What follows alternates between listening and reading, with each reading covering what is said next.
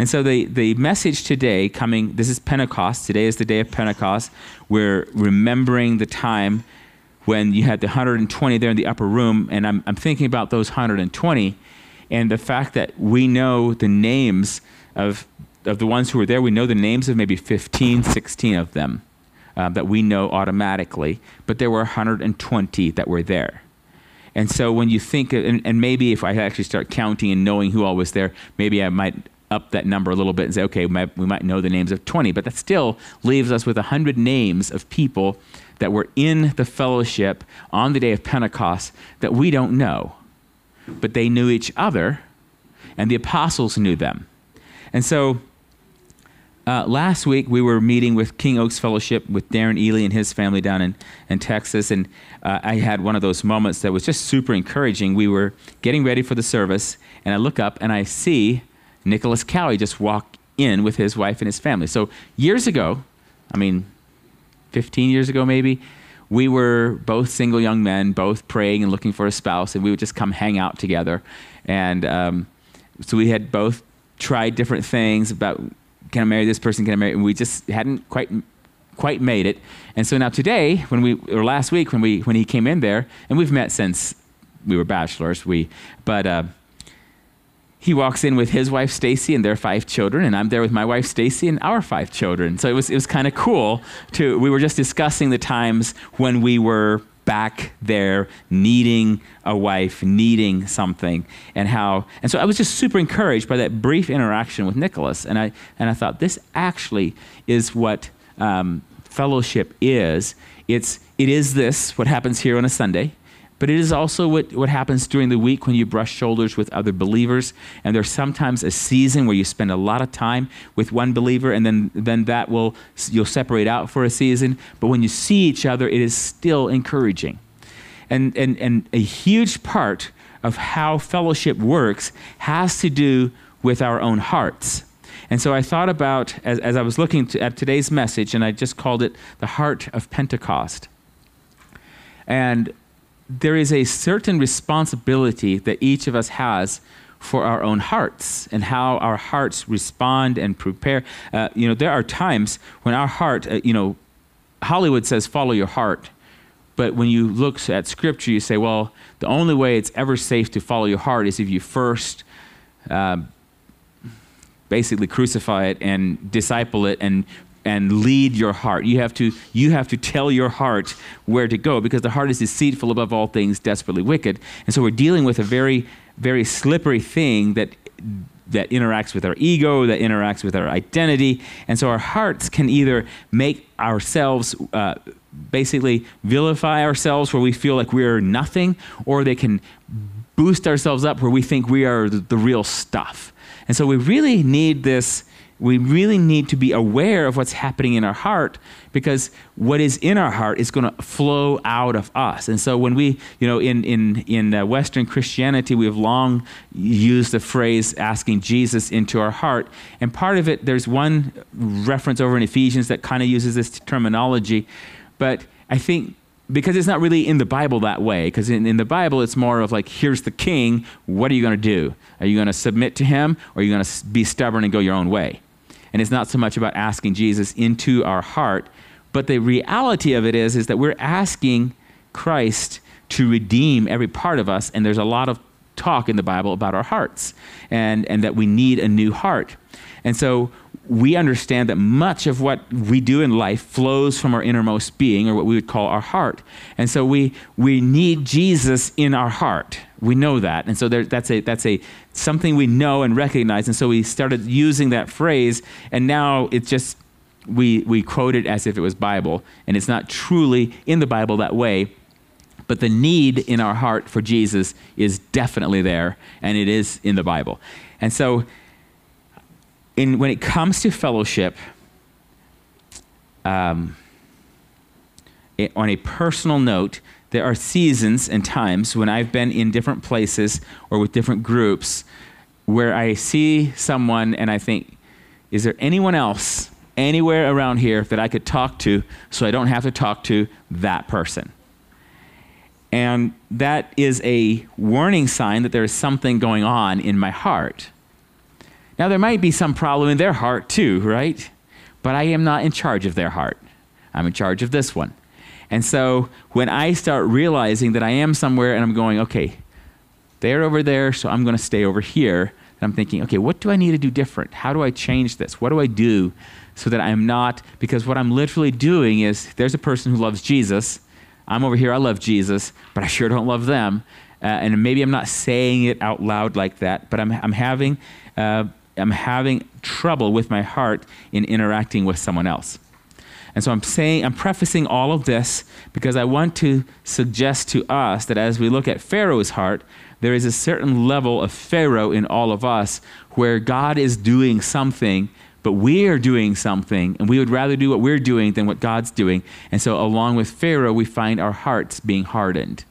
And so, I wanted to, what we're actually going to do today, starting in Exodus, um, I just want to go through here and notice during the time of the plagues uh, all these references to the heart of Pharaoh and what he's is saying. So we have. Um,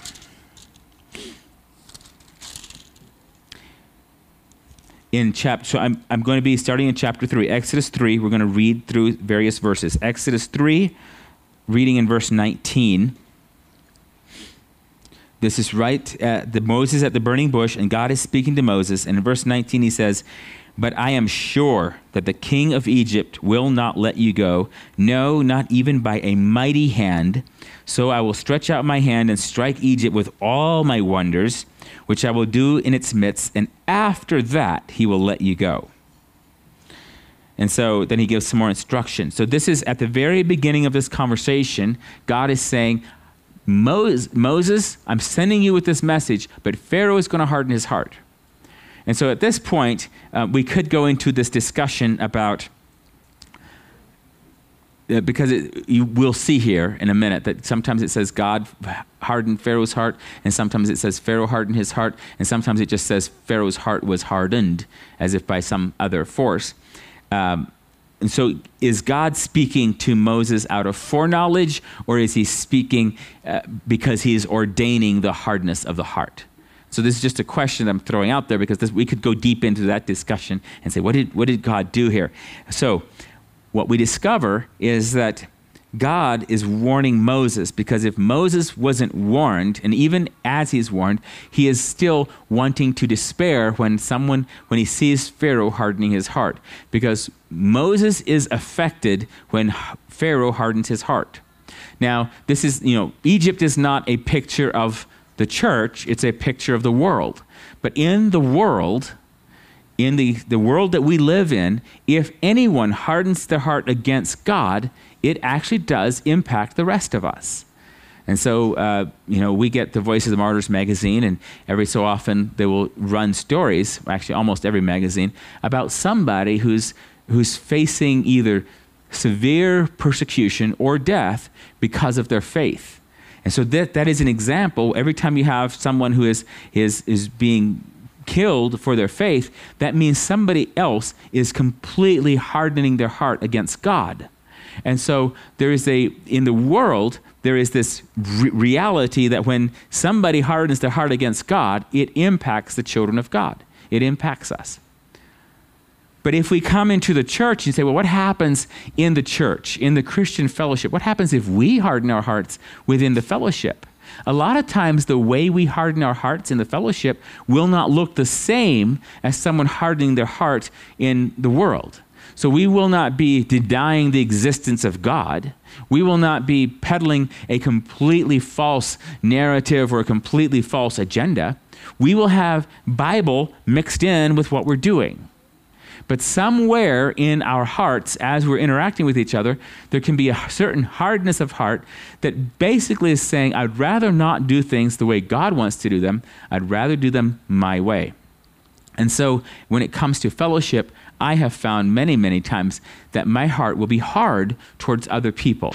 And sometimes, sometimes I am legitimately tired and exhausted and just want to go sleep, and I don't want to interact with anyone. But even in that time, God can still use me to actually minister to someone else. But just my level of comfort or discomfort is not the indicator on whether or not I should have fellowship with other Christians. And so I have a few scenarios in my life that I still don't fully understand. How, how can fellowship be restored between me and someone else? Because it seems as if it is just completely frozen and locked up. But there is a possibility that if I soften my heart toward God, that He will be able to work this miracle. And so as we read through this, I want you to notice just the, the theme that's here, that is just seems like over and over and over again. And after a while, you're like, come on, really? Again? And yet, this is what happens to us. We, I, I know that for myself, there are things that I've hardened my heart to, and I don't want to have a hard heart toward God. I don't want to have a hard heart towards God's people. I don't want to have a hard heart toward the will of the Lord and the work that He's doing in my life. I want to be able to do it. So, first we start with Moses saying, uh, to God saying to Moses, I am sure that the king of Egypt will not let you go, no, not even by a mighty hand. So I will stretch out my hand and strike Egypt with all my wonders, which I will do in its midst, and after that he will let you go. Now, if you go over to, to Exodus chapter 4, um, down in verse 21, this is when Moses is on his way to go to Egypt. And as he's on his way to go to Egypt, he takes his wife and he's headed out. And the Lord said to Moses, When you go back to Egypt, see, this is verse 21, uh, Exodus 4 21. The Lord said to Moses, When you go back to Egypt, see that you do all these wonders before Pharaoh, which I have put in your hand, but I will harden his heart so that he will not let the people go. So, right here, God is saying, I'm going to harden his heart so he won't do it. So this is the beginning. So we go over to um, chapter 5, Exodus chapter 5, and there in verse 2, this is, uh, so, well, let's start in verse 1. Exodus, 4, uh, Exodus chapter 5, verse 1. Afterward, Moses and Aaron went in and told Pharaoh, Thus says the Lord God of Israel, Let my people go, that they may hold a feast to me in the wilderness. And Pharaoh said, Who is the Lord, that I should obey his voice to let Israel go? I do not know the Lord, nor will I let Israel go. So they said, The God of the Hebrews has met with us. Please let us go three days' journey into the desert and sacrifice to the Lord our God, lest he fall upon us with pestilence or with the sword. But then, in verse 4, the king of Egypt said to them, Moses and Aaron, why do you take the people from their work? Get back to your labor. And so then we have this long thing here where Pharaoh starts making it harder on them. And down in verse 17, he says, Pharaoh says, You are idle, idle, therefore you say, Let us go and sacrifice to the Lord. Now he just said it outright in this in this chapter, saying, I don't care what God, who God is, I don't love him, I don't care anything about him. So why would I let you go worship this God? Verse 22, it says, uh, Moses returned to the Lord and said, Lord, why have you brought trouble on this people? Why is it you have sent me? For since I came to Pharaoh to speak in your name, he has done evil to this people, neither have you delivered your people at all. So Moses is feeling the hardness of Pharaoh's heart is real. He kind of suspected this, he was warned about it, but now he's feeling it, and it's very real. But then in verse 1 of chapter 6, Exodus 6, verse 1, the Lord said to Moses, Now you shall see what I will do to Pharaoh for with a strong hand he will let them go, and with a strong hand he will drive them out of his land. And God spoke to Moses and said to him, I am the Lord. And so then he goes through that whole time and he's saying, I'm going, I'm telling you what I'm going to do. You are going to be my people, I'm going to be your God. But they go in and and again, God tells them, Go, go tell. And so down in verse 13, God tells Moses and Aaron, Go, speak. Speak to Pharaoh, king of Egypt. And so then there's the, the moment of the genealogies here. Then down in Exodus chapter 7, verse 1, the Lord said to Moses, See, I have made you as God to Pharaoh, and Aaron your brother shall be your prophet. You shall speak all that I command you, and Aaron your brother shall tell Pharaoh to send the children of Israel out of his land and I will harden Pharaoh's heart and multiply my signs and my wonders in the land of Egypt. So he's, he, God is being very transparent in this moment. He says, I'm going to harden his heart and I'm going to multiply my signs and wonders. There's something I want to do, so I'm hardening his heart.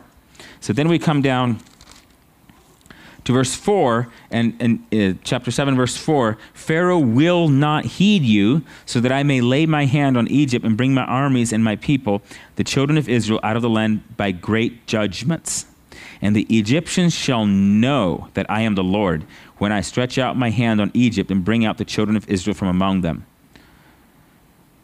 Then we go down to uh, verse 10, chapter 7, verse 10 Moses and Aaron went in to Pharaoh. They did so just as the Lord commanded. Aaron cast down his rod before Pharaoh, before his servants, and it became a serpent. But Pharaoh also called the wise men and the sorcerers, so the magicians of Egypt, they also did like manner with their enchantments. But every man threw down his rod, and they became serpents. But Aaron's rod swallowed up their rods. And Pharaoh's heart grew hard, and he did not heed them as the Lord had said. So the Lord said to Moses, Pharaoh's heart is hard. He refuses to let the people go. And so then he sends them to talk about the water becoming blood. And after that, it says in verse 22 Then the magicians of Egypt did so with their enchantments, and Pharaoh's heart grew hard. He did not heed them as the Lord had said. And Pharaoh turned and went into his house, neither was his heart moved by this. So then comes the second plague of the frogs. And down in verse 8 it says, Then Pharaoh called for Moses and Aaron and said, Entreat the Lord that he may take away the frogs from me and from my people, and I will let the people go that they may sacrifice to the Lord. And Moses said to Pharaoh, Accept the honor of saying, When I shall intercede for you, for your servants and for your people, to destroy the frogs from you and your houses, that they may remain in the river only. So he said, Tomorrow. And he said, Let it be according to your word, that you may know that there is no one like the Lord our God. The frogs shall depart from you, and from your houses, from your servants, from your people. They shall remain in the river only. And so then Moses goes and prays, and in verse 15 it says, When Pharaoh saw that there was relief, he hardened his heart and did not heed them, as the Lord had said. And down in verse 19 is the end of the plague of lice. So lice everywhere. And then the magician said to Pharaoh, This is the finger of God. I find this fascinating. They can't do lice. Like they can do a lot of stuff, but they can't do lice. And I'm like, I'm not a magician. I don't understand what exactly they were doing. Like, was it sleight of hand? Was it actually demonic interaction? But they can't do lice. And so they get to the lice and they say, This is the finger of God. But Pharaoh's heart grew hard. He did not heed them, just as the Lord had said. Then we go to the plague of flies. And down in verse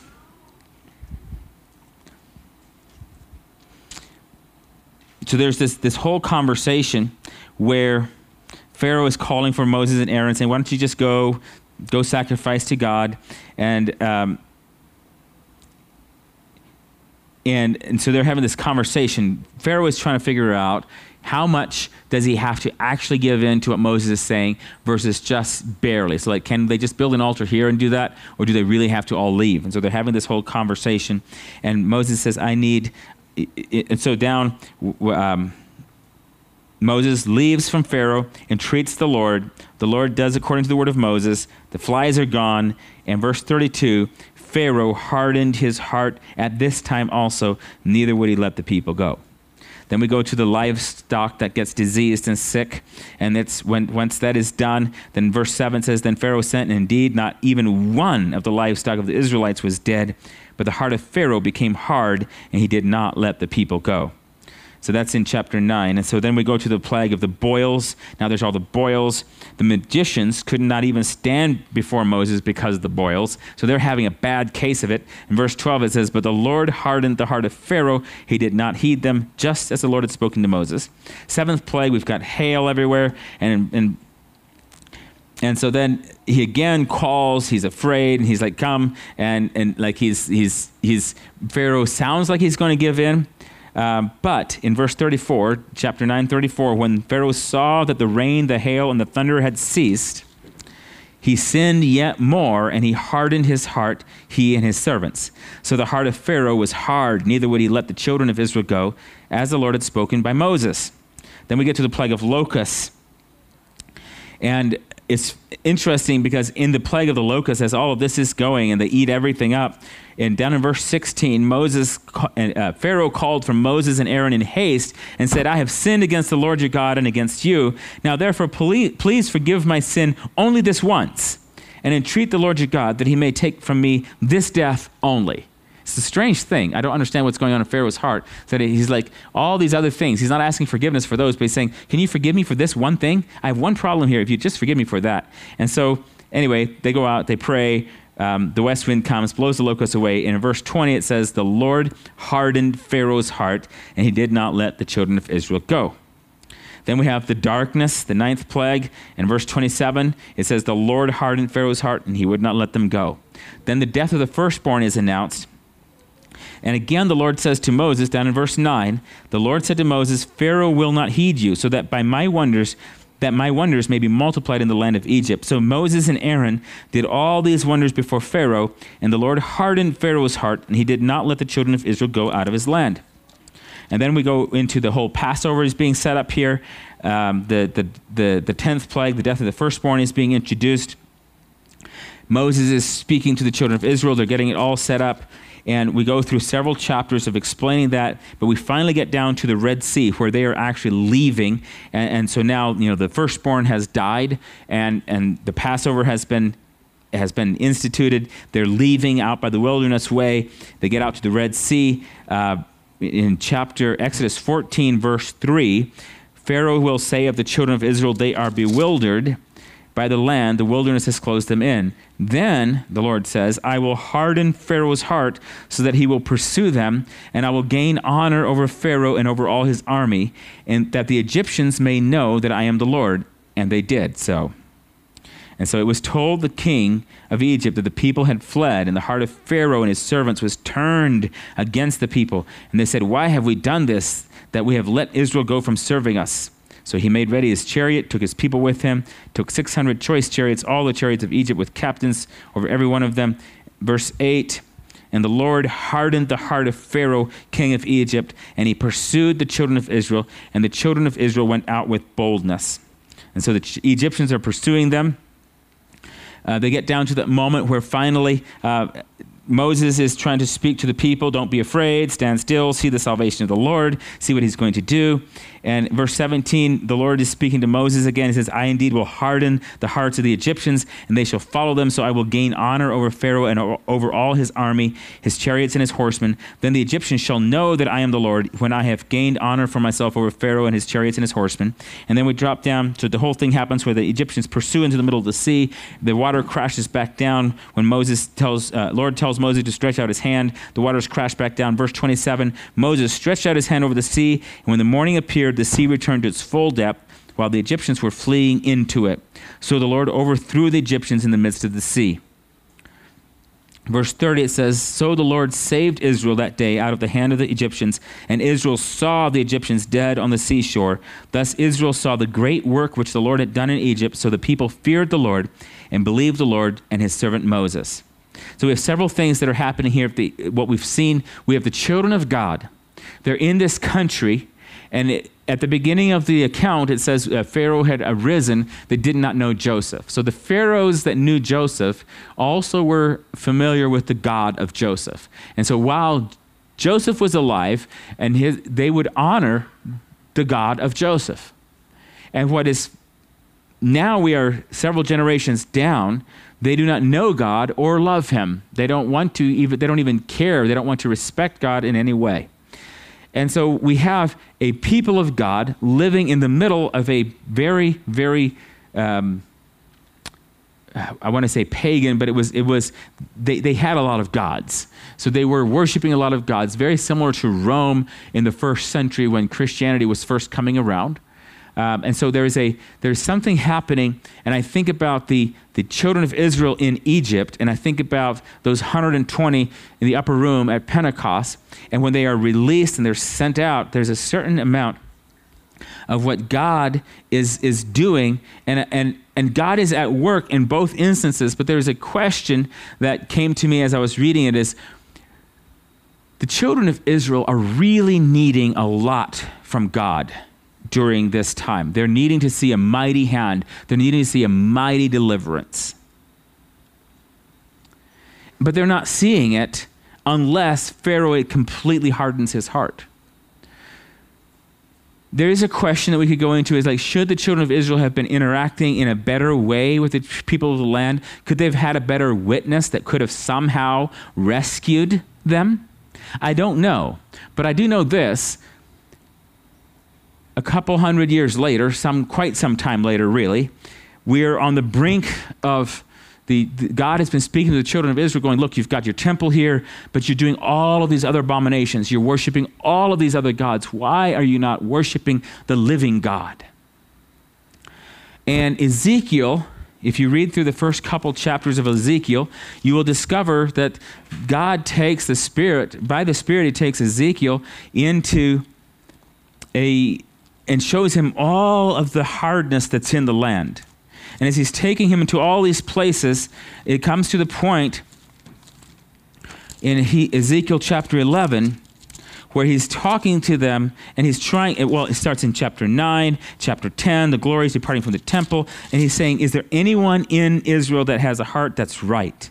And finally, God says, by the Spirit, he speaks to Ezekiel, and he's speaking about a time to come. Ezekiel 11, verse 19 Then I will give them one heart and I'll put a new spirit within them and take the stony heart out of their flesh and give them a heart of flesh, that they may walk in my statutes and keep my judgments and do them, and they shall be my people, and I will be their God. But as for those whose hearts follow the desire for their detestable things and their abominations, I'll recompense their deeds on their own heads, says the Lord God. It seems that the abominations of Egypt had come up for judgment before the Lord. And so he was saying, I not only gave them time, but I sent them the Hebrews to be in their midst. I sent them Joseph to be in their midst. I sent I showed them mercy. When all the other nations were starving because of the famines, I protected Egypt. I put my hand of protection on Egypt and I saved them, and they were actually the ones that were saving everyone else. And I gave them all of this. But now, when Pharaoh, when Moses comes and speaks to them about God, they say, I don't know who God is and I don't actually care.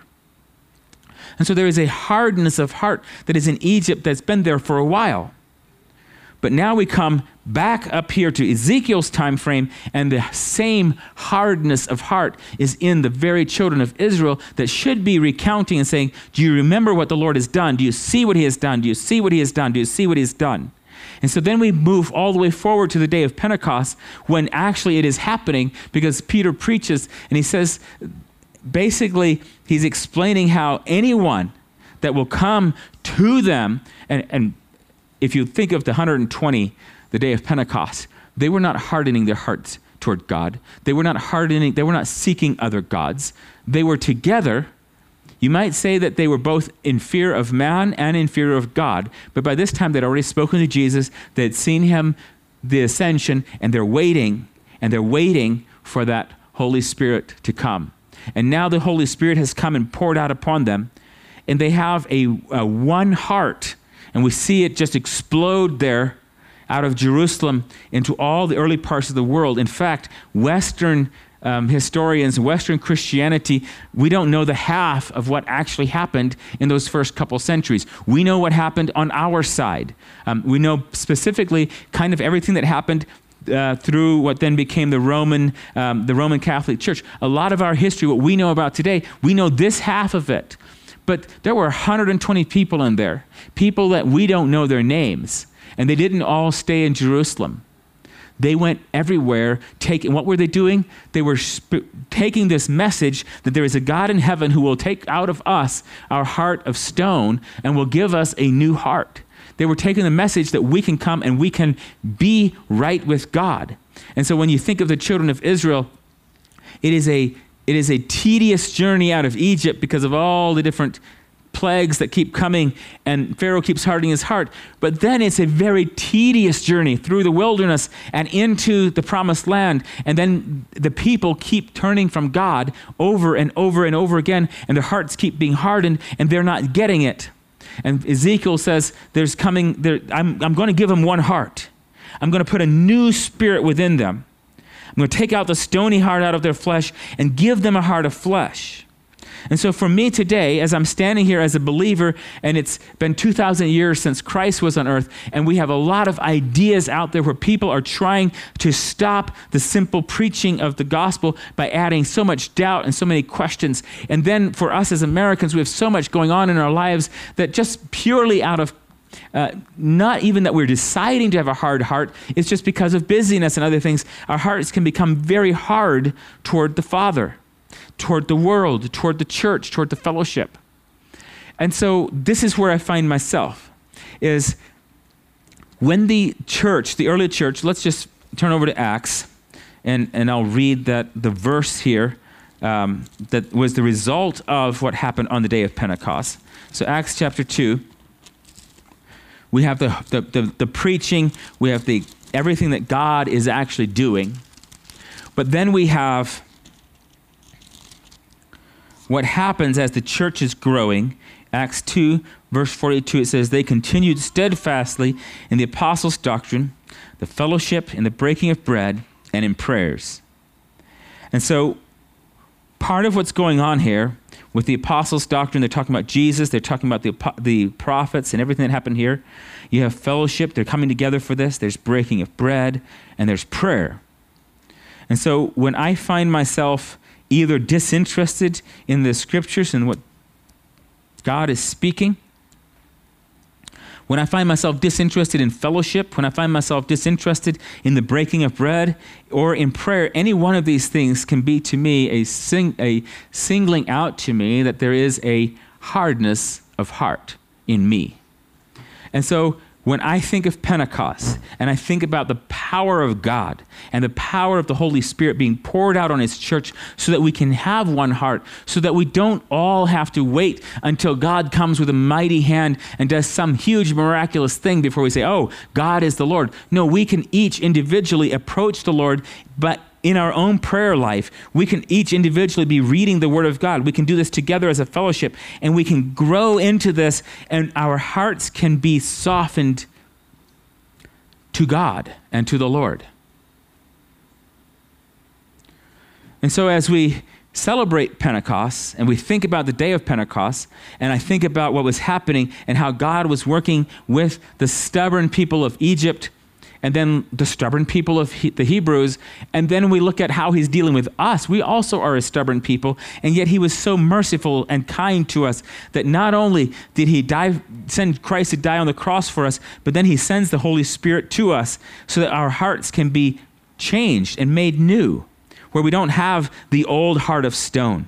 We don't have the old heart of flesh. We don't have, have to be continually seeking our own, but we can be continually, for the rest of our lives, seeking Him, seeking Christ, seeking to know the Father, walking with Him, and allowing Him to walk with us. And I think if there's anything, as I've considered our fellowship one with each other, our fellowship within the community, uh, even the relationship of the church and government that's happening not only in our country, but in many other uh, nations. There's a lot of challenges that are afoot and always have been, honestly. There's been always been a, the, the, the powers of this world fighting against the powers of God.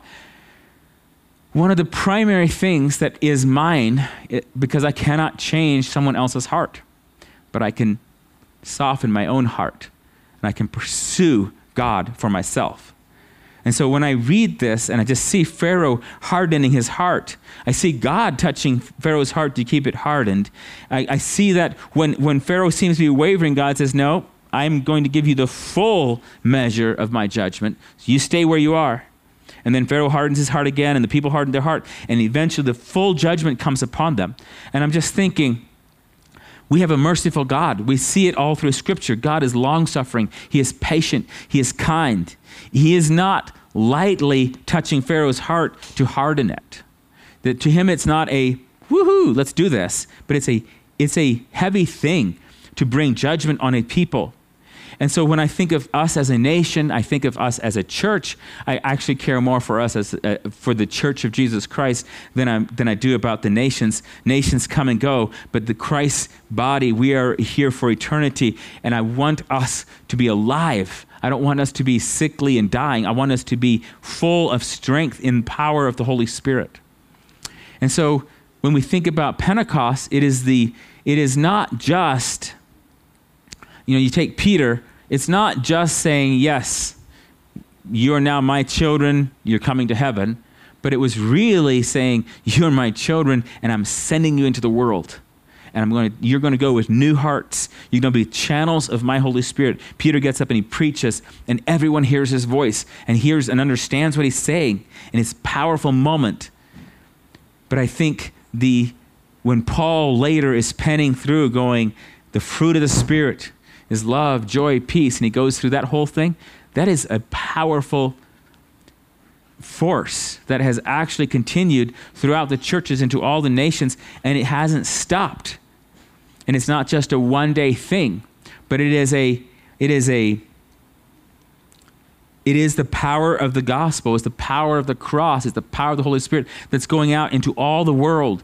And so, even as people are facing death for their faith, when you think of what happens in North Korea or China to a Christian, how much time they can spend in prison, how, uh, and you look at over the, the, the 2,000 years of church history, we haven't been inhibited by country uh, lines. And, you know, people have fought against the Bible, against the gospel, but it has continued, and it's not continued because God was like, okay, I'm going to do mighty, mighty miracles and show everyone, like the Red Sea crossing. It continued because God is doing works in our heart, and our hearts are being transformed and being made new, and being and, and, and through that, the miracles of the church have been happening.